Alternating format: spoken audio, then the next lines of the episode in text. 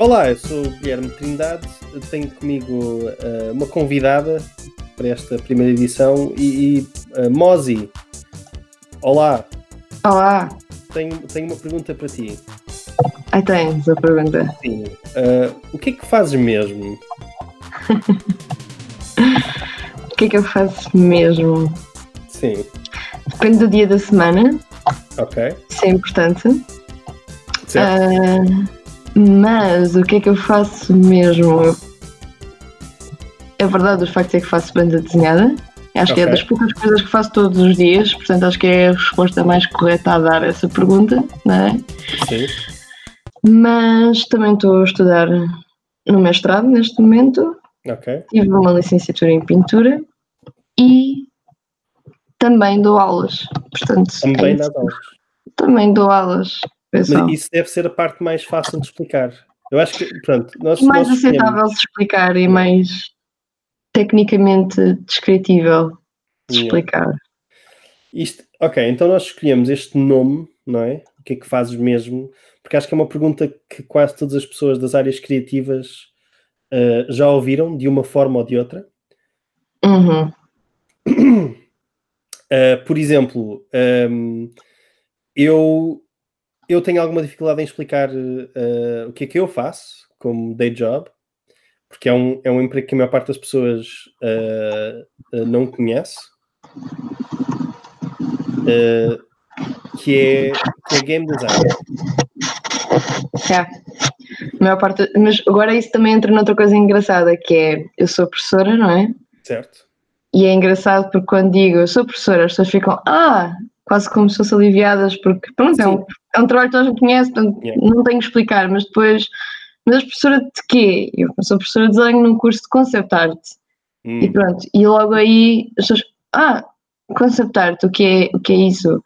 E é, é engraçado porque apesar de ser uma coisa que eu acredito e sei que toda a gente sabe o que é, mesmo que não tenha noção disso, toda a gente sabe o que é concept art porque vivem com ela diariamente. Exato. Não é?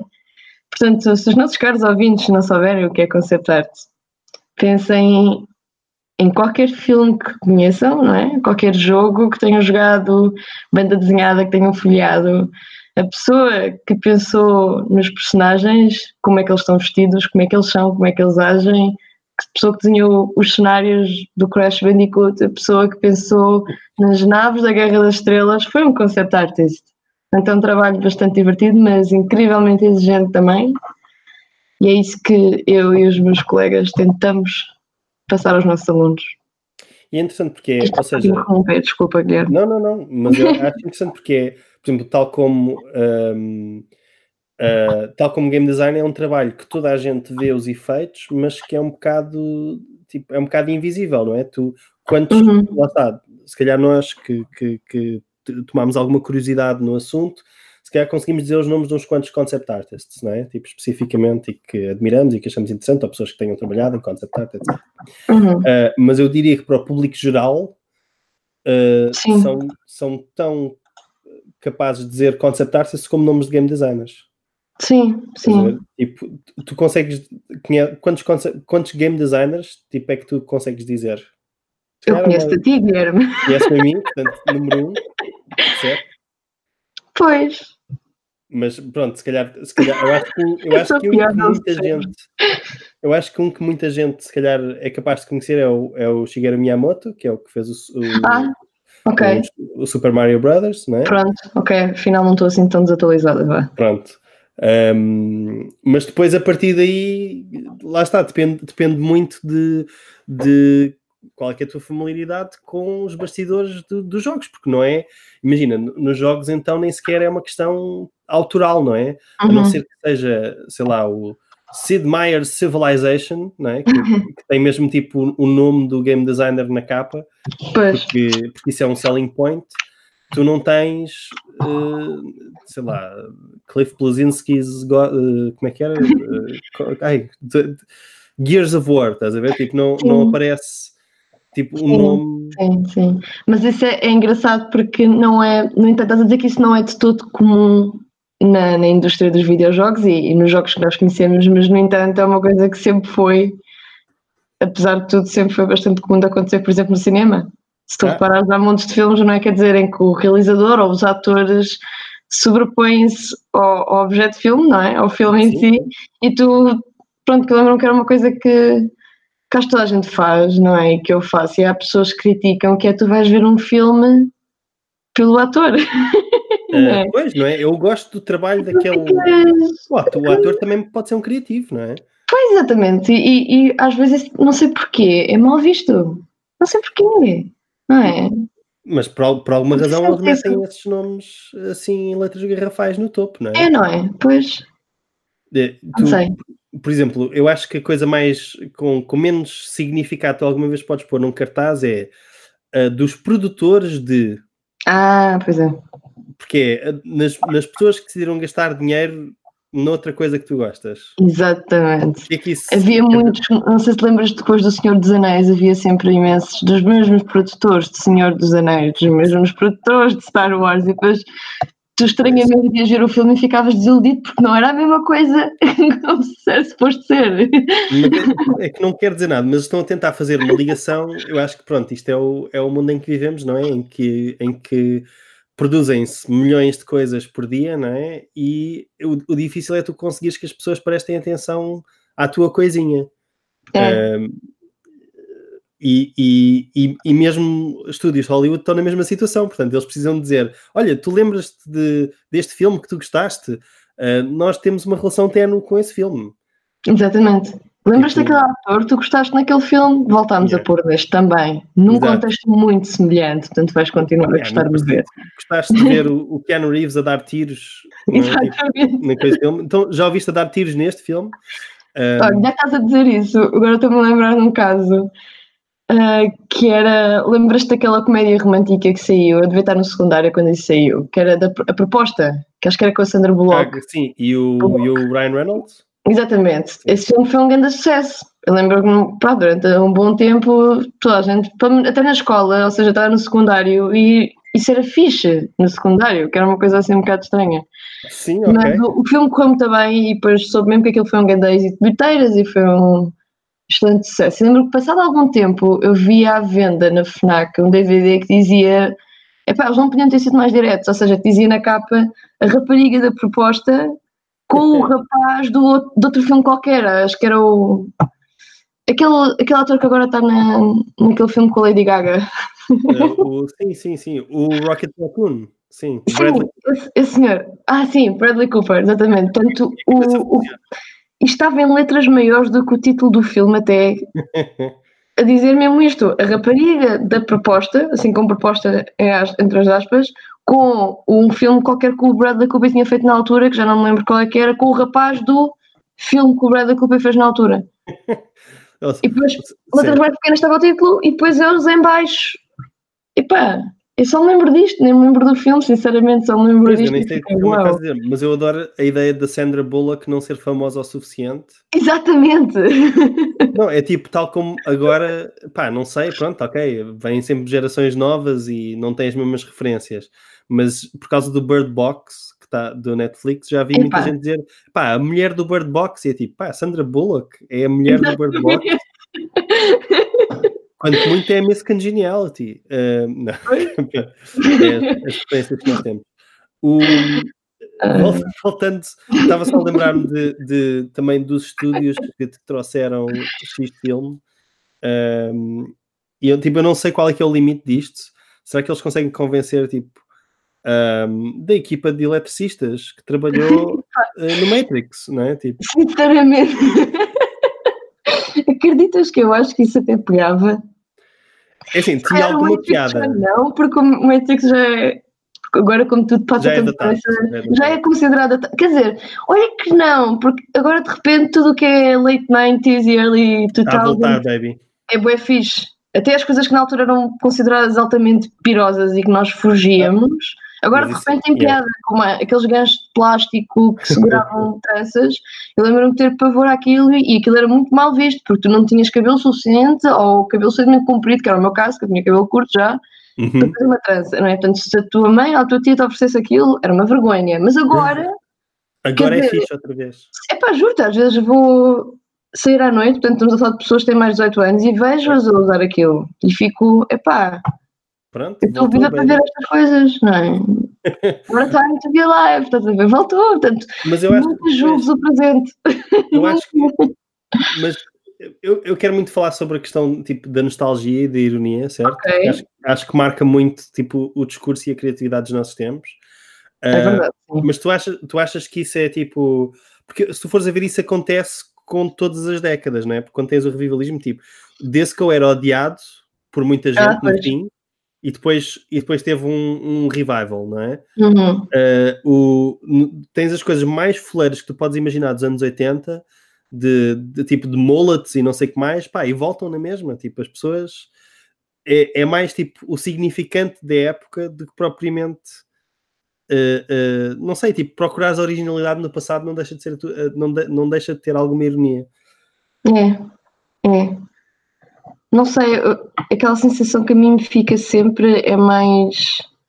Não sei, mas isto é uma coisa, eu acho que sempre foi uma coisa snob de se dizer, mas Uhum. que já não há nada novo para inventar e, e- e, quer dizer, acho que é tão mais fácil tu encontrar notícias más e coisas negativas e formas de espalhar ódio e de, Uhum. e desilusão e tristeza que começamos a entrar naquele discurso perigoso de antigamente é que era bom e Pois, que nós gozamos de certa forma aos nossos avós dizerem estas coisas Yeah. e achamos que eles são retrógrados, mas nós estamos a fazer a mesma coisa. As coisas eram de facto muito melhores quando, ah, sei lá, usávamos o Messenger e, e punhamos os nossos próprios GIFs e depois era aquele problema que aquelas pessoas, não sei se tu te lembras desse sistema, que era terrível, não era? Que tu podias atribuir um, um, um emoticon, não era? ok. A um caractere, portanto, aqu- aquelas pessoas que atribuíam Oh, o da Playboy à letra A, sempre que eles punham uma palavra tipo Olá, era All com o coelhinho da, da Playboy. E havia pessoas que Ok. punham isto quase para o alfabeto todo. Portanto, imagina o que é que era estar a decifrar aqueles hieroglifos, era uma coisa Ok, terrível. Modas, modas do Messenger que eu não tenho saudades É. é pôr, pôr Hs em vez de acentos, uh, alternar letras maiúsculas e minúsculas, oh meu Deus, pois uh, era. meter, meter spoilers no teu nome. Ah, e, e, e lembras-te quando se punha, mas acho que isso era uma aplicação automática que se fazia entre o. Estás preparado para ouvir isto? O. Windows Media Player. Tan, tan, Windows Media Player e o, e o Messenger em que aquilo dizia o António está a ouvir e depois punha lá Umbrella Ah, sim, sim, Rihanna, estás a ver uma coisa assim do género. E toda a gente Sim, sabia amazing. bom gosto musical e É ficava um uau. professor, é um professor do Spotify. Uh, é, mas é uma maneira, não é? Tu mostrares tipo que tu és fixe, porque Yeah. tu ouves a música fixe, então podes Yeah, ser yeah. uma pessoa fixe. Um, e finalmente, Finalmente. uh, clipes de som. Clipes de som. Ai, não me lembrava disso. Que Tinhas o horror. soundboard do Messenger.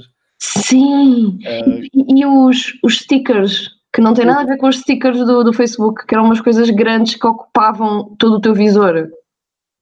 Tu Chegavas a usar isso? Mas isso ocupava- Ah, sim, sim, sim, sim, sim, sim. Eram umas animações muito lentas que. coisas básicas, tipo beijinhos e ursinhos e Abracinhos, parabéns. Sim, parabéns, coisas assim. Sim, já. mas nós, repara, nós já ultrapassámos essas florices todas. Experimenta escrever parabéns ou deixar um coração no chat do Messenger, ver o que é que acontece. Ahm, porque tipo, isto é completamente recursivo, já estamos a fazer isso outra vez com um design só mais minimalista, pelo menos, não sei. Não, e de certa forma isto agora também, mais uma vez, tal como a- os ganchos com o cabelo pendurado, não é? Uhum. Tal como isso agora é visto como uma coisa fixe e na altura era estranho. Quer dizer, eu lembro-me que a primeira vez que eu, tive, que eu me apercebi disto foi quando há uns anos atrás, pá, há uns anos, estamos em 2019, não é? Portanto, foi há cinco anos atrás, ou mais, ou seis, que eu fui a um- ao- àquela coisa, o Tug Unicorn, não sei se uh, sei, sei, sei. altura eu fiquei incrivelmente fascinada, acredito ou não, porque eles estavam a passar gráficos do, do, do Imvu. Não sei se sabes o que é o Imvu. Não.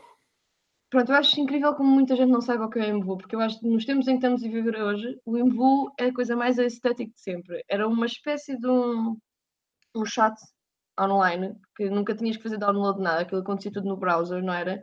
Em que tu criavas este avatar 3D, não é? E personificavas aquilo, mas se tu, quise- se tu quisesses mesmo ter o teu avatar todo XPTO, tu tinhas que pagar pelas coisas dele, não é? E Uhum. tinhas lugar. teu próprio, a tua própria casa, não é? E o teu avatar, e depois conversavas com os outros avatares de outras pessoas. ok.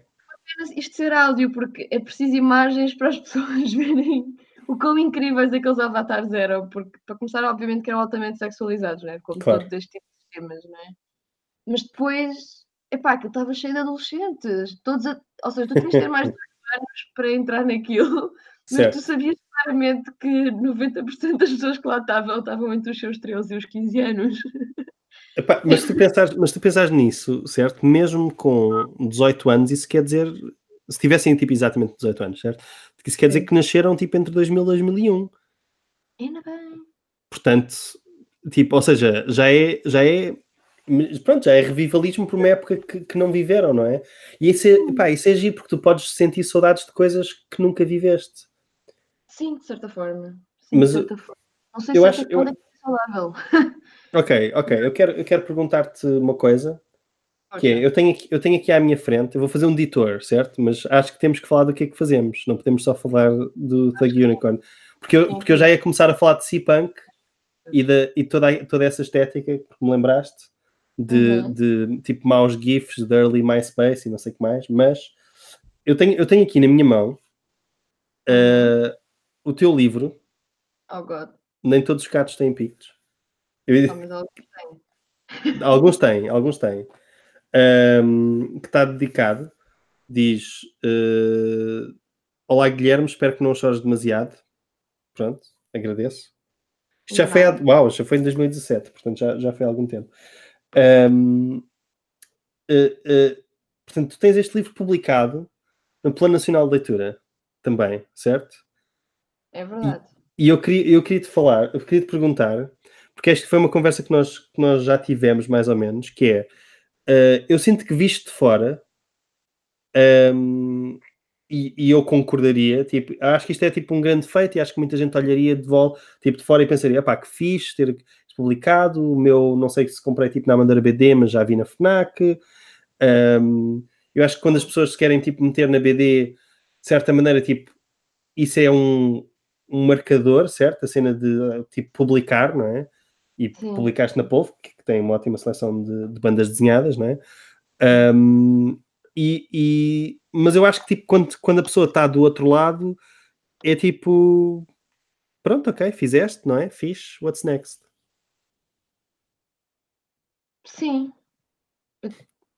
Não, não, não sei se percebi bem qual é é a tua pergunta. Não, isto não é uma pergunta, isto é um, isto é Ah. um início de, de- de conversa.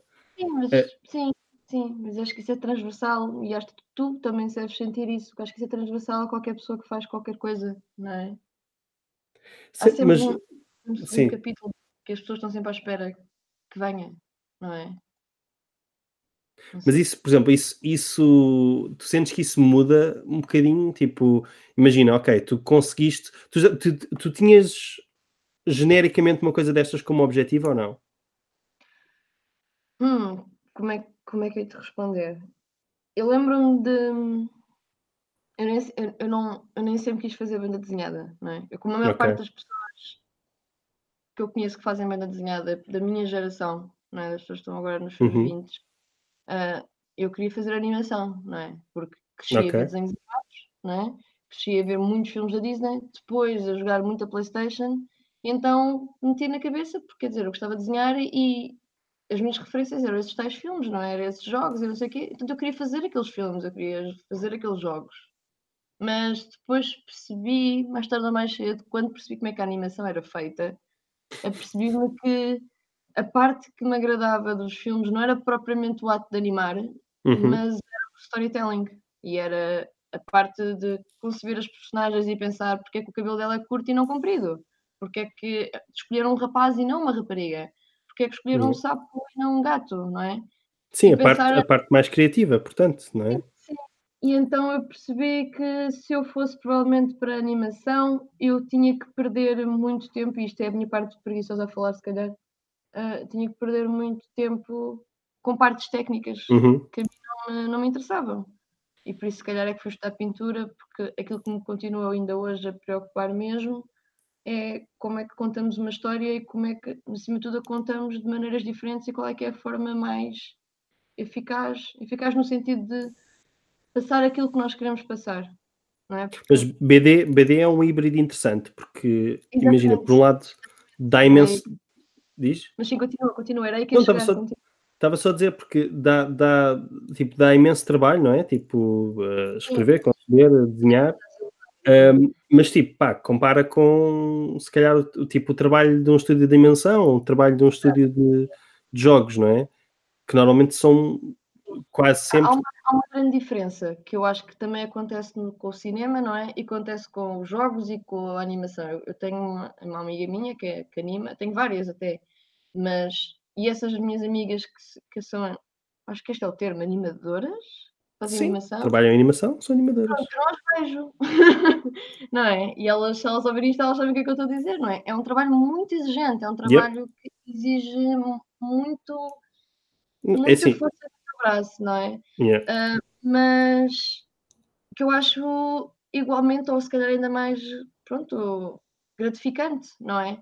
Agora, eu comecei a gostar de banda desenhada porque mais tarde, ao mesmo tempo que eu também estava, pronto, a ver os fechos uhum. da Disney, uh, pronto, fiquei a conhecer o Asterix, que acho que para muita gente também foi, de muitas gerações, esta coisa assim já é intergeracional, não é? Eu comecei yeah. a ver o Asterix e percebi que, espera lá, afinal aqui uma forma de eu conseguir fazer personagens e cenários e contar histórias sem precisar, e aí está a grande diferença, de uma equipa inteira, consigo fazer yeah. isto sozinha. Pode estar anos, não é? É porque permite uma grande autonomia.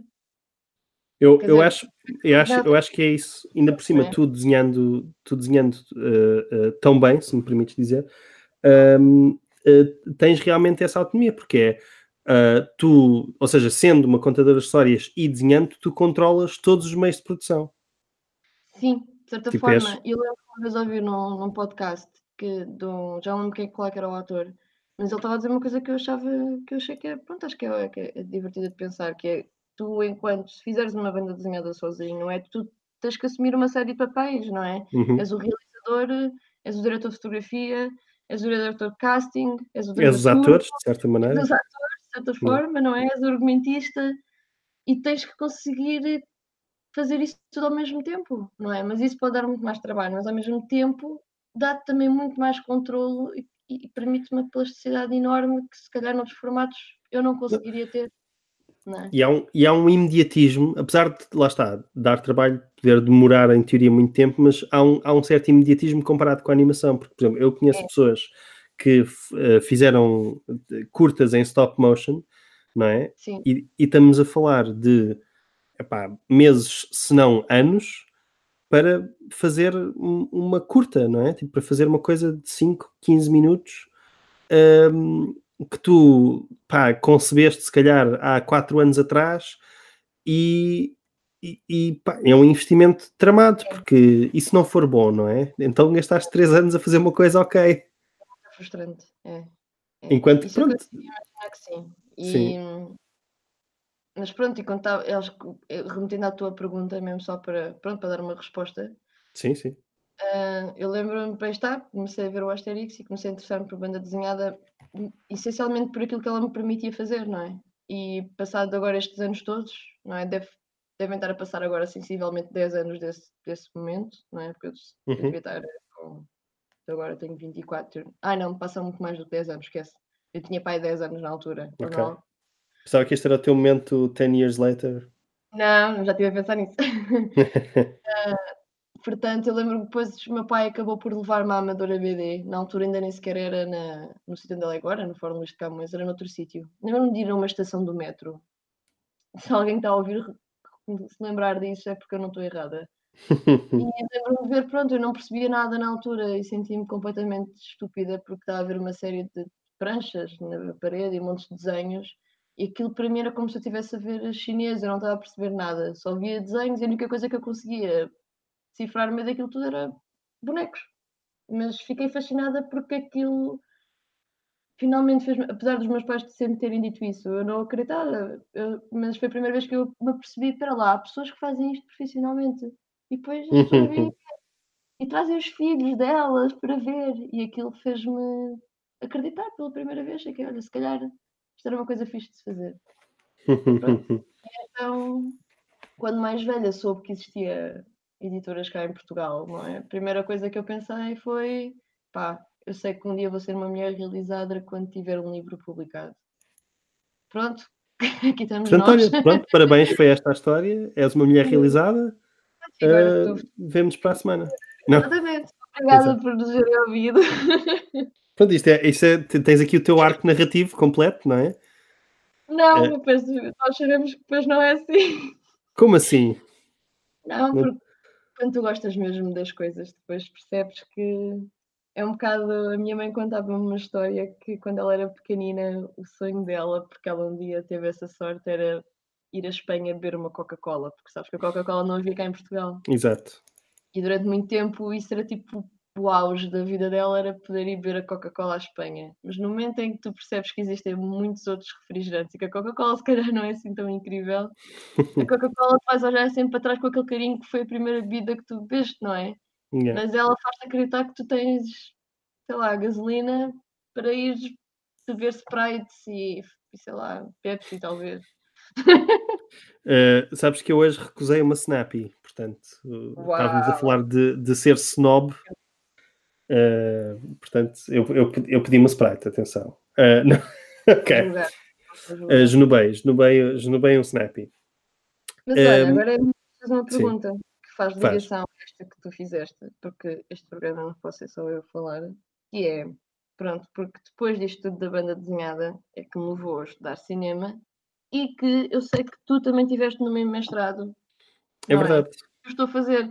Agora, tu disseste que era, que game designer, não é? E como é que um game designer também teve a estudar cinema? Porque, para quem não sabe, o que é que tu fazes mesmo, Guilherme? O que é que eu faço mesmo? Então, Mesmo. uh, tem, Mais tem piada, porque dependendo com quem estou a falar, uh, uh, eu, eu digo que faço coisas diferentes. Hum. Recentemente, posso dizer que sou um, um escritor barra guionista barra realizador uh, de uma premiada série da RTP uh, Multimédia, ou RTP Labs, uh, chamada Apaixonados. Uh, isso facilita, porque isso as pessoas, apesar de tudo, ainda sabem o que é que é. Estão, pronto, sabem o que é que é um realizador, sabem o que é que é um... Quer dizer, eu não sei se as pessoas realmente sabem o que é que é um realizador, mas eu acho que eu próprio tive imensas dúvidas durante imensos anos sobre o que é que realizador, sabes? Quanto mais estou naquele mestrado, mais tenho dúvidas. O que, é, que é que o realizador faz? O que é que o realizador faz, Guilherme? O que é que o realizador faz mesmo, não é? que faz mesmo? Só O que- pergunto- o que- então, então, então vamos começar por aí. Um, eu, eu antes tinha, tinha imensa aversão a, a ser realizador. Uh, porque eu achava, um, uh, pronto, especialmente em Portugal, não é? E, e na Europa em geral, acho que as pessoas, ex- existe uma grande primazia da, da teoria do autor, não é? Do realizador-autor, uh, o realizador como autor máximo do, uh, dos filmes, não é? Um, e eu estava sempre muito mais fascinado pelo lado do, do guionismo, Uhum. eh, porque era uma coisa que eu podia fazer sozinho, não é? Tipo, que eu eh, dizia eu na minha loucura, eh, que eu podia fazer sozinho e que eu podia só tipo entregar, não é? E depois, pronto, e depois era pago e estava e estava feliz, né? Depois alguém havia de fazer o filme e não sei o que mais, tudo, tudo fixe, pronto. E depois revoltava-me muito, porque eu já, tipo, desde muito novo, ficava a pensar que, ehm, que um realizador, tipo, o que é que um realizador faz com um mau guião, não é? Tipo, não é. Epá, pronto, não sei. Acho que deve haver realizadores que conseguem safar um filme ok de um mau guião, mas eu. Eh, tu- faz a grande diferença, não é? Entre um bom realizador e um realizador, é? e um mau realizador, mas mesmo assim, ou seja, tu fazeres um bom filme de um, de um mau guião é porque tu estás a refazer o filme, portanto, estás a refazer o guião de certa maneira, não é? Cara, tu eh, acreditas que a essência do filme então está no guião? Não, então essa era, essa era a minha perspectiva, certo? Que era. Um, o, estava muito fascinado pela ideia, porque lá está, sendo a coisa originária, mais ou menos, um, sendo o, o documento original, o, o guião era para mim a maior. Ou seja, imagina, se tu imaginares o, o potencial de um filme numa escala, tu tens um guião incrível, começa nos 100%, mas depois vai denegrindo, não é? Tipo, não tens os atores certos, perdes um bocadinho, não tens o realizador certo, perdes um bocadinho, não, o, o realizador toma mais decisões, vai denegrindo um bocadinho. não é? Portanto, era quase como se o guião fosse tipo o ideal platónico que depois fosse sendo assim um bocadinho desgastado pela realidade à medida que o filme ia sendo feito. Okay. Pronto. Que agora, sendo realizador, não é, não é exatamente a minha perspectiva, certo? Uh, o, que, o que aconteceu foi que, para aí, há 10 anos, uh, eu fiz uma curta uh, que era. Portanto, isto antes, antes do game design, eu, eu, eu, eu queria ser game designer quando eu tive um, um Game Boy e quando eu tive uma, uma Super Nintendo. Um, e, e, depois apercebi-me que não se faziam jogos em Portugal, na altura, era mentira, mas, mas não havia propriamente uma grande indústria. Um, e então isso saiu-me um bocado da cabeça, certo? Nunca investi muito mais e, e, e, para mim também estava muito associado fazer jogos, a programar, a matemática e isso não me interessava assim tanto. Um, mas a parte, lá está, de contar histórias e de criar personagens e de, e de, de, tipo, mesmo criar níveis também era uma coisa, pronto, criativa. E depois, e depois mais ou menos na mesma altura, comecei a ler banda desenhada que foi, atenção, a minha casa, a casa dos meus pais, uma casa sempre foi prendado por ter imensos livros, não só bandas desenhadas, como livros. E os meus pais, tipo, leem muito, eh, e não só leem muito, como gostam muito de ir ao cinema, como, como portanto, consomem muita ficção, Uh, mas, mas a minha mãe, através de, de, de maioritariamente subornos, um, conseguiu incutir em mim uh, o, o, a vontade de ler. Ok. Uh, pronto, com, com umas, umas aventuras pelo meio, depois umas turmas das Mo da Mónica, e depois tipo Disney e, e tal, e depois conheci os super-heróis, que depois foi uma, uma, uma, uma paixão que perdura. Um, pronto, e que, e que, acabou por me levar a, a, outras BDs, não é? Tipo, mais recentemente, não só uh, super-heróis, portanto, coisas, lá está, à medida que também fomos tendo mais acesso a coisas, não é? Agora temos verdadeiramente um mercado global em que eu posso ler coisas indie uh, americanas e japonesas e, e, francesas e não sei o que mais, não é? Um, pronto, lá está. Isso, acho que isso é maravilhoso em termos de, de das coisas a que tu tens acesso e de, e de, e de estares em contato com outros artistas. Pronto, voltando, a, voltando atrás. Portanto, eu para aí, no, sei lá, sétimo, oitavo ano, meti na cabeça que queria ser escritor. Certo? Ok. Pronto. Porquê? Não sei. Não, não, não sei, porque acho que pareceu-me. Pareceu é ou seja. É bastante poético, não é? O quê? Querer ser escritora é sempre. Eu acho. Sim, é bonito. Se calhar, não é? Uh, pá, se tu visse as coisas que eu escrevia, não achavas tão poético. Uh, mas. mas... Que é e murros.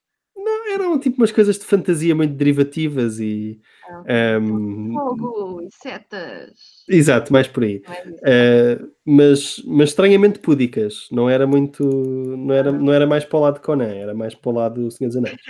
uh, apesar de eu ler o Senhor dos Anéis muito tarde, portanto, minha, as minhas influências eram, não sei, uh, jogos DD, não sei. Um, mas então, o, o, o, isto tudo Porquê? Uh, porque eu achava que era uma maneira de eu poder criar tipo esses mundos que eu gostava tanto, mas sem depender de ninguém, não é? Porque eu, para BD tinha que aprender a desenhar e eu, apesar de sempre gostar de desenhar, uh, frustrava-me não conseguir melhorar. Hum. Eu sentia, eu sentia que, que eu às vezes olho para uns desenhos antigos meus e penso, ah, isto não é, não é terrível. Uh, mas, mas depois eu comparava-me, não é? Tipo, ao que eu lia e pensava, pá, isto está aqui técnicas que eu, que eu não sei e depois não, não me queria meter, tipo, a aprender arte, não é? Tipo, estava com aquela teimosia de, tipo, vou aprender sozinho, somehow. Um, e, e, pronto, e essa parte não resultou. E, e mesmo, tipo, para cinema e não sei o que mais, tipo, eu não, nunca achei que fosse particularmente possível cá.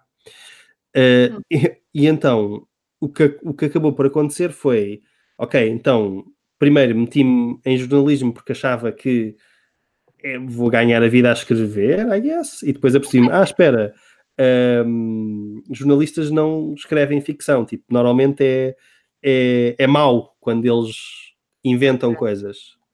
Uh, pronto. Yeah. Pronto, e então, e então na mesma escola, na, na Escola Superior de Comunicação Social, portanto também é do IPL, como a, como a, a Teatro e Cinema, uhum. uh, consegui trocar para Audiovisual Multimédia, que na altura tinha uma uh, suposta saída em argumento. E então pensei, ok, é isto que eu quero, vou, fazer, vou escrever argumento, né? vou, vou escrever eh, séries e filmes e o que for. Um, eles, passar tipo um ano, tiraram essa saída, tipo, disseram, porque acho, e acho que foi porque a Escola de Teatro e Cinema decidiu, ah. decidiu, não, não, nós é que somos criativos, vocês são só técnicos. Uh, que é uma coisa muito simpática. Não parece ser impossível. Yeah. Uh, é? Pois tem, narrativas, supostamente. Pois, supostamente, sim. Um, mas, mas pronto, e, e, apesar de tudo, na escola de comunicação social acabei por ter muita liberdade, especialmente dentro do, do uh, aquilo tinha um programa de televisão, que é o E2, tem ainda, um, que uh, uh, deu-me muita liberdade para eu primeiro criar umas coisas que eram tipo que eram sketches um, humorísticos e depois fazer uma curta, certo? Eu, a minha grande ambição era tipo escrever, pronto, e, e, e fazer as curtas que, que, eram relativamente bastante ambiciosas, especialmente considerando as minhas uh, uh, habilidades na altura um, e a minha experiência, mas pronto, era o que eu queria fazer. Então tinha, tinha tido uma ideia para uh, uma história de terror, que, que, depois foi uma relação também da vida, apesar de eu ver muito poucos filmes de terror na altura. Uh, agora já vejo, já vejo mais, mas eu na altura, uh, porque era uma criança muito, muito medricas, então não, pá, uh, só para dar um exemplo, eu pedi à minha mãe para, para colar as páginas de TV Guia ou para tapar, quando havia tipo o Freddy Krueger, estás a ver, ou qualquer coisa assim, tipo uma imagem. Uh, porque depois eu ficava com pesadelos, pronto, até, até me lembro de um, de um anúncio na revista da Super Nintendo que era tipo um, um esqueleto a jogar uh, Game Boy, tipo cheio de teias de aranha, não é? Uh, e, e pedi à minha mãe, tipo, ela colou as duas páginas, tipo, que era um, era um anúncio de duas páginas. Ela colou as duas páginas para não, para não precisar de. para eu poder folhear a revista em paz, sem, sem ser confrontado com a morte. Uh, pronto. E além disso, também tinha medo do Uncle Sam e da mascote do, do da Mad Magazine, por alguma razão. Um, não, pronto. Mas pronto, isso eram, os, isso eram os meus 20 anos, Mozi. Uh, não, estou a gozar, isto foi em, em criança. Uh, pronto, então, só para voltar a recarrilar esta conversa. Uh, pronto, então o meu plano nesse, nessa curta, que depois foi a ser Os Monstros Somos Nós, que é tipo, basicamente, o tema de todos os filmes de terror de monstros, não é? Uh, que é tipo, o verdadeiro monstro é a humanidade. Pronto, e então esta era uma, uma interpretação muito literal disso. Um, a minha ideia era só, eu vou escrever isto, certo? e depois vou dar a um realizador, tipo, ele que faça. Certo? Uhum. Pronto. Problema. Um, não há. Tipo, pronto. Havia outras pessoas com uh, a drive criativa, não é? Tipo, a motivação para que queriam ser realizadoras, queriam ser, tipo, também fazer ficção, etc. Um, havia essas pessoas na RTP. O que acabou por acontecer foi que no fim, quem tinha maior domínio da história que queria ser contada era eu. E então, a meio, o realizador que, que havia foi um bocado tipo uh, pediu para ser, para ser basicamente um operador de câmara e eu ser o realizador, porque eu, na prática, é que sabia tudo. uh, e então acabei por realizar uh, o, o, filme. Pronto.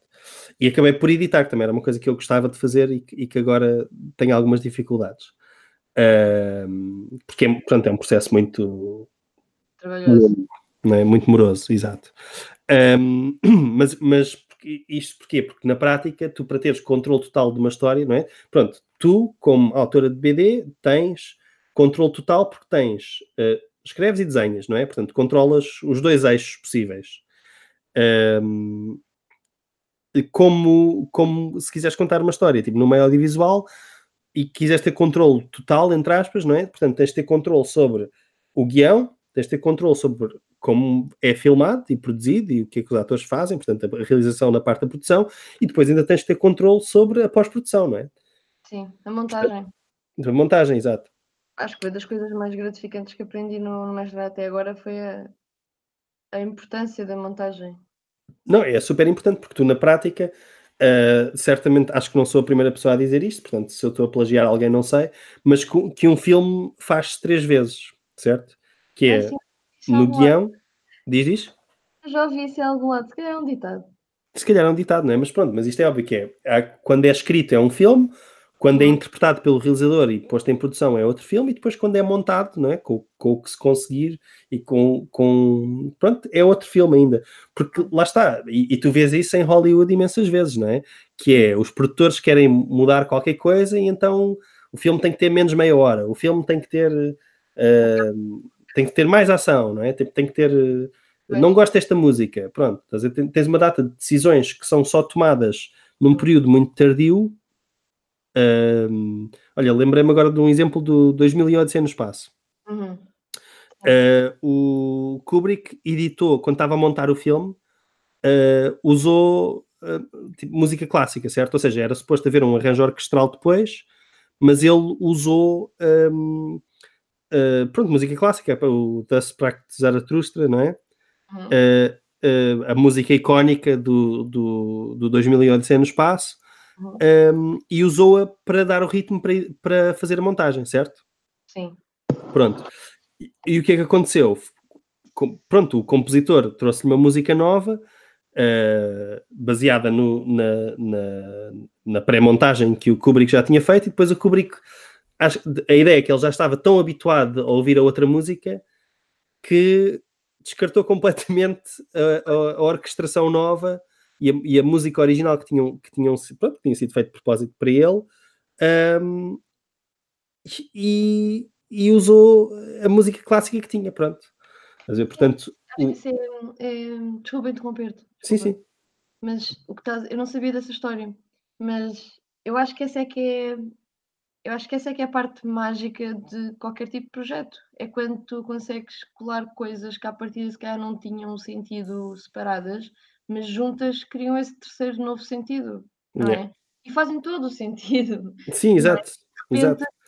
Criaste aí uma surpresa nova e à partida nem sequer tinhas pensado nela em primeiro lugar, não é? E Exatamente.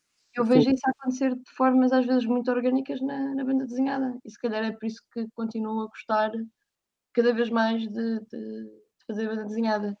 E se calhar também é por isso que estou a gostar tanto de estar a estudar cinema, porque estou-me a perceber isso por causa de estar a estudar cinema e dessas coisas que, que pronto, que tu, tu estás a exemplificar. Ah. Diz-me se isto é uma coisa que tu uh, sentes quando estás num projeto, porque eu, eu certamente tenho sentido isto muito agora e depois posso elaborar, mas queria, queria ouvir a tua opinião, que é quanto mais tempo passas num projeto, certo? Tu podes ter tipo aquele impulso inicial e a ideia e estás pronto, super entusiasmado e não sei mais, mas quanto mais tempo passas no projeto, tipo mais pormenores ou twists ou, ou, pequenas coisas vais pensando para enriquecer e tu pensas, ah, se eu tivesse feito isto, tipo na primeira semana em que tive a ideia, não, não seria tão bom como é passado, imagina, três meses de, de matutar na mesma, no mesmo universo. Sim, às vezes, mas depende muito. Eu, eu costumo de ficar. Hum, a minha professora de montagem dizia isso, e, e lembro-me quando ela disse isso, eu senti uma enorme felicidade, porque apercebi-me que era perfeitamente normal sentir isso. É que tu estás sempre a fazer montagem. Yeah. Quando, tá, quando estás entusiasmado com um projeto, tu não consegues parar de pensar nele. E, e, às vezes é engraçado porque isso acontece muito quando eu estou entusiasmada com uma ideia nova. E às vezes estás a fazer tarefas do dia a dia, como por exemplo ir ao supermercado, ou passear o cão, ou sei lá, ir, ir às aulas, ou, ou ir trabalhar e as pequenas coisas do dia a dia, como pegar numa caneca ou escolher um produto da, da prateleira, dão-te ideias para o projeto estás a fazer. Tipo, ah, realmente, a forma como peguei na caneca, realmente isto tem tudo a ver com não sei o quê. E se calhar, se não estivesse a fazer o, o, tal projeto, não estarias disponível para pensar nesses movimentos tão básicos e tão, a partir de insignificantes de outra maneira. Exato, se estivesses tipo, só a forçar a fazer tipo, o trabalho em si, não é? Sim. E, e, não, e não deixasse tipo, a ideia marinar um bocadinho, tipo, não. Sim, e, e porque quer dizer, eu não sei, não sei da minha parte, não é? Quer dizer, eu pessoalmente eu faço as, as coisas que eu, que, eu, que, eu, que eu escrevo e que desenho Uhum. partem muito de, da minha experiência pessoal, não forçosamente no sentido autobiográfico, mas a partir de, de reflexões que eu faço sobre, sobre lá, várias coisas, não é? Obviamente, Mas- o meu trabalho agora é conhecido tudo por ser autobiográfico por causa do Altemente, não é? Exato. É o Altemente, tá. Mas eu lembro-me que agora, quando nem todos os cados têm picos, não é? Sim, sim. Hum, eu já fui apresentá-los a bastantes escolas e desde que saiu no, no plano, saiu, desde que, que integrou no, no Plano Nacional de Leitura, pronto, fui a mais eventos, não é? E há uma pergunta, mas acho que isso é, é- é- temos que fazer esta pergunta, não é? Que é a Claro. pergunta que fazem a qualquer pessoa que faz qualquer coisa, que é isso é baseado numa história verídica? Hum, Pois. Isso é autobiográfico, porque acho que há sempre. Isso comprova para mim uma coisa que acho que está inerente a quase qualquer ser humano, que é a necessidade de nós sentirmos que as coisas são verdadeiras. Por mais que a gente goste da ficção, Uhum. uma certa tranquilidade e conforto e acima de tudo dar-nos uma sensação que não estamos sozinhos, não é? Saber que aquilo que está ali, apesar de tudo, tem uma base de realidade. Não Yeah. de realidade, mas de verdade, não é? Porque às vezes nós não queremos a realidade, porque a realidade não é aquilo que nos agrada ou que não é aquilo que estamos à procura. Vezes precisamos desse escape, mas sentimos que o escape é verdadeiro, que aquilo está ali, não é? E vezes, a autenticidade, se calhar. sim, é- autenticidade, obrigada. E, e muitas destas pessoas às vezes até me perguntavam, que eu achava que isto era uma pergunta mais de pronto, dos adultos, os adultos gostam às vezes de saber isso. E há pessoas que perguntam também para depois, quando vão ler o livro outra vez, começarem a ima- a imaginar a mim enquanto autora numa daquelas personagens e assumirem coisas e, Uhum. e fazerem. E pronto, e, e está, a história ser real parece que é mais merecedora. Às vezes é um bocado isso também. E eu, e, e eu sei, quer dizer, comecei a pensar isso no sentido em que também no mestrado, não é? Tu tiveste essas aulas na aula de produção. Uma das coisas que o professor adorava matutar era que um dos grandes fatores do filme vender mais ou menos era se for ah, baseado numa história verídica. As pessoas gostam muito disso, não é? Não, é porque o que tu estás a ver, eu acho que, sabes que eu acho que ajuda hum, a questão da suspensão da descrença, certo? Porque, porque já nem sequer é a suspensão da descrença, é isto foi real, Isto aconteceu. estás a ver? É quase, é, sentes, eu sinto que tu, que é sempre uma, uma barreira que tu tentas quebrar, não é? Com, com o leitor, que é ele deixar de pensar, ok, isto são imagens numa página, não é? Sim, sim. Num livro, e isto é uma história, isto são pessoas, não é? É outra forma de, de conseguir imergir o, o espectador ou o leitor ou o visualizador ou quem Sim. for a pessoa que estiver à frente daquilo que tu fizeste, não é? Yeah. Tem muitas técnicas de imersão, não é? E essa, essa partida é uma delas, não é? Como, como é que no, no Making Comics do, do Scott McCloud, ele, ele enumerava uma série de formas que tu na banda desenhada tens de imergires o, o, o leitor dentro daquilo que estás a fazer. E nós, enquanto seres humanos, temos uma necessidade biológica e inata de nos revermos em tudo aquilo que fazemos e vemos e vivemos, não é? Nós temos de estar presentes em tudo. E a, a contrário disso e, e quando eu decidi fazer o. Decidi não, quando comecei a fazer o Nem Todos os Gatos Têm Picos, e já agora o título, tipo, foi, como quase sempre é, foi das últimas coisas a acontecerem. Yeah. A a história não era de todo para ser aquela, porque eu decidi logo, vou aproveitar esta oportunidade para fazer uma história que não seja sobre mim e que não seja uma continuação do Altemente e que não seja mais Sim, até para não ficares, até para não ficares presa, não é? É isso. Não, e porque estava mesmo interessada em voltar a fazer aquilo que na, que na verdade eu tinha imensa facilidade de fazer quando era criança, que era, e que nós todos temos, e acho que é, por isso é que para mim é tão importante continuar a ensinar desenho e escrita Uhum. e acima de tudo expressão artística, seja qual ela for, isto inclui teatro e música e dança às crianças, porque é uma atividade que nos obriga permanentemente a, a repensar, a pensar e a ter consciência de nós mesmos e dos outros, não é? Uhum. E quando, é por isso é que nós, quando nós somos pequenos, temos tanta facilidade em criar histórias inventadas e em criar criaturas mágicas e, e não nos faz confusão um boneco ter cabelo cor-de-rosa, não é? Sim, claro. Que- No meu caso, um pterodáctilo ser cor-de-rosa. Exatamente, não, não há problema nenhum. Eu lembro-me de ser pequena e se não houvesse a caneta cor de laranja, eu usava o azul para pintar, eh, sei lá, Sim, o céu ou o que fosse, claro. não, não fazia confusão e não fazia isso da forma consciente que agora eu tenho que fazer, não é? Porque Sabes, agora eh, todos significados, é tudo muito profundo. Sim. Sabes que agora lembraste-me só uma história muito. Esta coisa do pterodáctilo cor-de-rosa, lembraste-me? Porque isto foi na primária. Uh, os meninos uh, não usavam a cor cor-de-rosa para pintar desenhos. Sim, sim. E então foi, foi uma coisa muito pioneira ter escolhido fazer uh, um pterodáctilo. Mas lá está, é um dinossauro, não é um dinossauro, pronto, mas um, um, ser pré-histórico. Era, como era um dinossauro, estava chave, não era? Equilibrava, não é? Tipo, é tipo fazeres um dragão, mas cor-de-rosa, fazeres um homem musculado, mas cor-de-rosa. Uh, é isso que é o que é o Boo, não é? Tipo o vilão do Dragon Ball. Uh, pronto. Mas o. o, o... Sim, desculpa, concluir nessa linha de pensamento estás a criar, eu lembro-me de estar na pré-primária e nós Sim. tínhamos que fazer um desenho, já não lembro qual é era o contexto, nem qual é foi o enunciado, mas por alguma razão eu e a minha turma toda tivemos que cada um fazer um desenho que envolvia uma estrada. Uhum. Desenho, o tema era a viagem ou assim, portanto todos sim, nós tivemos uma estrada. E eu levei uma grande humilhação da parte da professora porque eu não pintei a estrada como os meus colegas todos estavam a pintar, porque quer dizer, a estrada para mim era preta com linhas brancas, certo? Certo. Então eu peguei num, num bloco de carvão escuro, não é? E comecei a pintar Sim. a toda de preto. O que é que acontece a uma criança de 4 anos quando tem um bloco de carvão na mão? Fica toda suja? Exatamente. E não só gasta também o bloco de carvão todo. Bem, a mulher claro. me ali à frente da turma toda. Como é que é possível? Olha que os seus colegas resolveram muito melhor o seu problema. Eles simplesmente têm aqui a folha branca que é a estrada, não é? E pintam os tracinhos de preto. Eu fiquei, mulher, o que é que você quer que eu faça? Mas isso não é a estrada. Olha, sabes que isso lembrou-me também uma das coisas mais frustrantes que eu tive tipo em EVT, que um, para a equipe isto foi, não sei, para aí no sétimo ano, em que estávamos a tentar. O objetivo era desenharmos autorretratos, pintarmos autorretratos, uh, baseados no, no nossa fototipo passe.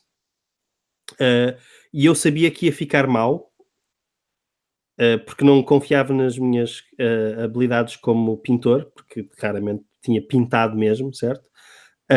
e então eu achei, ok, então o que eu vou fazer é, vai ser não, pronto, na maior parte dos meus autorretratos, apesar de às vezes usar lentes de contacto, eu tenho sempre óculos porque eu uso óculos desde, de, desde os 4 anos, certo? Portanto, para mim era uma coisa que as pessoas tipo, olham para mim, é, é como eu sinto que sou visto, certo? Isto é, é uma coisa estranha a dizer, mas pronto. Uh, e então o que eu fiz foi pintei uns óculos, certo? E depois gastei quase a tinta toda preta da aula da, da turma a, a, pintar o resto da página A3 completamente preta. Que egoísta, Guilherme. Como é que foste Ok. Espera, e, e portanto, fui completamente trachado pelo professor por isto, certo? Por estar a subverter o objetivo da, do, do exercício. Mas depois, sabes o que é que eu vim descobrir? Uh, é que, tipo, anos depois, a ver um livro de história, de arte, uh, descobri que o Mário Eloy tem um autorretrato igual, dos anos 50. Uau. Yeah. Portanto, senti-me super validado. Uau! Validado, mais do que isso, mais uma vez, és um visionário. Estás a ver? Sou um visionário do passado, portanto, eu consegui, eh, com criatividade paralela, chegar à mesma ideia de um dos grandes pintores do século XX. Incrível. Uh, portugueses. Uh, olha, estamos a ficar um bocado sem tempo. É verdade. Há muita coisa que eu poderia pegar. Eu acho, eu acho sempre fascinante estas histórias dos nossos primeiros contactos com, Uh, com, pronto, com a arte e com a criatividade, e eu concordo 100% com o que estás a dizer. Por exemplo, uh, os meus pais agora recentemente uh, recomeçaram, porque a minha mãe reformou-se, recomeçaram um, a teatro amador. Eles conheceram-se a fazer teatro amador, portanto, eles, eles recomeçaram. E, e apesar dos stresses todos que aquilo dá, porque as outras pessoas claramente não estão tão empenhadas como eles. Uh, a, a, minha mãe é muito dedicada, certo? É, tipo, sempre foi overachiever. Uh, e então, uh, mas estás a perceber, mas tipo, as pessoas terem esses outlets, eu acho que é. Pronto, é, é completa-te como pessoa, não é? Tipo, acho, acho que tu só seres um consumidor passivo, um, pronto, acho, acho que faltará sempre qualquer coisa se não tiveres algum tipo de autoexpressão, nem que seja sei lá, ir jogar a bola com os teus amigos, estás a tipo qualquer coisa que, que te deixe, em que, em que sejas tu a fazer qualquer coisa e não só a receber qualquer coisa. Sim, sim, sim. Sim, por isso é que também é, é aquela coisa que se diz, não é? Qualquer eh, forma de expressão artística é um. Eu acredito que é um ato de comunicação. Mesmo Yeah. que comunicação seja eu não quero ter comunicação. E diria mais, Mozi. É uma, é uma vitória contra a morte. Uau! é perpetuar a vida do homem, não é? Exatamente, exatamente. Ahm, olha, ah, ah, aqui nos momentos finos, porque acho, acho que apesar de tudo, uma hora é um bom tempo para, para um podcast. Ahm, se calhar vamos explicar um bocadinho mais tecnicamente o que é que nós queremos fazer com isto. Portanto, tentámos aqui de uma maneira muito circuita tentar apresentar-nos, não é? Como, como anfitriões futuros de- deste podcast. Ok. Um, mas o nosso objetivo é ter convidados, não é? De áreas diferentes, se possível, mas às vezes uh, de- pronto, podem ser da mesma área, desde que haja um tema qualquer legal ou assim, Um, e também pô-los a falar um bocadinho destas coisas e o que é que eles fazem mesmo, não é? Exatamente, o que é que eles fazem mesmo e o que é que os levou a fazer aquilo que eles fazem e, acima de tudo, como é que o fazem. Portanto, basicamente é um podcast sobre processo criativo, não é? Yep. áreas diferentes e acima de tudo não é conclusão, conclu- ninguém conclui nada, mas aquilo que nós gostamos de, de refletir é que apesar de uns serem designers, outros tirarem fotografias, outros fazerem desenhos, às vezes as motivações e aquilo que está por trás não são, não, não são muito diferentes. Sim, não são tão diferentes. E, e até o, uh, o, o tipo de problemas porque passam. Sim, sim, sim. Portugal é um meio muito específico também. Como é que se resolve noutro, não é? Yeah. coisa é que nós conseguimos fazer com o filme, que coisa é que nós conseguimos fazer através da pintura. E pronto, é um bocadinho esse tipo de objetivo que nós temos aqui com o nosso novo podcast. Pronto. Uh, Mozi, onde é que te podem encontrar? Pronto, eu, eu- estou em casa. Ok, pronto, não des a morada, não des a morada. Uh, não, mas uh, genericamente falando, portanto, tens, um, tens uma página de Facebook, não é? De, de Mozi, M-O-S-I. A de Facebook não está propriamente, não é muito atualizada, eu só ponho lá as coisas mesmo muito mais, muito mais, as coisas mais importantes. Tens o Instagram também. Mas sim, eu neste momento tenho, tenho o Instagram, que é onde eu ponho geralmente os meus doodles, os meus bosses mais rápidos, e é onde eu costumo de atualizar primeiro o webcomic que eu agora comecei a fazer em 2019, o Mr. Teacher, Uhum. por isso ficou o Mr. Teacher, porque toda a gente perguntava quando é que eu fazia mais histórias sobre os Mr. Teacher. Portanto, Mr. Teacher, Acho que é um bom nome.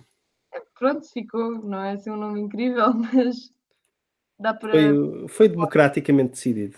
Foi democraticamente decidido, deixa-me levar pela corrente, mas também tenho um portfólio Cargo Collective que em breve eu irei migrar para outro sítio. Agora não sei onde. Isto é uma espécie de pedido de ajuda que eu também estou a fazer. Se Ok. alguém- Portanto, se alguém disser, deixe nos comentários sugestões. Exatamente, precisa de saber alternativas. Os meus amigos que estiverem a ouvir isto e estiverem a pensar, mas espera, tu já perguntaste isso há muito tempo, pois eu sei, Ainda não decidiste. Eu sou muito indecisa e portanto eu estou ainda, eu estou aberta a sugestões, sou uma pessoa bastante disponível. Sim, a qualquer hora da noite parar, eh, surgiram coisas. Olha, hum, portanto, Magda Patológica, não é? No Instagram. Magda Patológica. Patológica, ok? É uma, é uma história gira. Que Sim. eu não vou contar, não te preocupes. Ok, ok. Um, eh, eu podem me encontrar eh, no Twitter, at sexo gratuito, T-W-E-E-T-O. Não vou julgar. Eh, era, o- era o nome do- dos, dos sketches que a gente fazia no E2, portanto, full circle. Eh, e, e também podem eh, encontrar a, a produtora no Facebook, Anquilosaur, uh, A-N-K-Y-L-O-S-A-U-R, um, Productions, eh, e pronto, e se ainda não viram eh, o Apaixonados ou Offline, estão ambos, apaixonados com dois P's, estão ambos disponíveis na RTP Play, ou podem procurar nas redes sociais. Oh yeah. Um, pronto, isto foi uh, o que é que fazes mesmo? Uh, Famosa e com o Guilherme. com o Mósico Guilherme, um podcast sobre, sobre o processo criativo. Muito obrigado por nos terem ouvido. Esperemos uh, ouvir-vos em breve. Ou eles ouvirem-nos a nós, acho que é mais isso. Não, nós queremos ouvir o feedback, não é? Isso. Ah, sim. Sim, ler. partilhem as vossas, ou ler-vos em breve. Sim, partilhem as vossas experiências também de processo criativo e, e se conhecerem pessoas interessantes, sugiram. Sim, essa coisa é muito importante, ainda bem que disseste isso. Portanto, se puderem e se lembrarem de pessoas que achavam que seriam interessantes para este tipo de podcast, por favor, nós estamos, obviamente, também, falo por ti também, Guilherme, não sei se Claro, claro, claro. uh, sempre disponíveis para conhecer mais pessoas que tenham coisas interessantes para falar. claro. Qualquer área. Não, não Pronto, e, e à medida que formalizarmos isto, vamos eh, também ser bastante mais específicos em relação ao, ao- ao podcast e onde é que ele pode ser encontrado e tal, mas isso divulgaremos nós. Pronto, Mozi, foi um, foi um prazer. É. Pronto, até à próxima.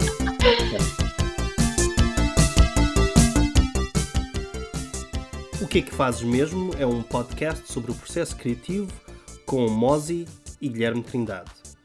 É montado por Guilherme Trindade, a música é de Bruno Garcês, ilustração de Mozi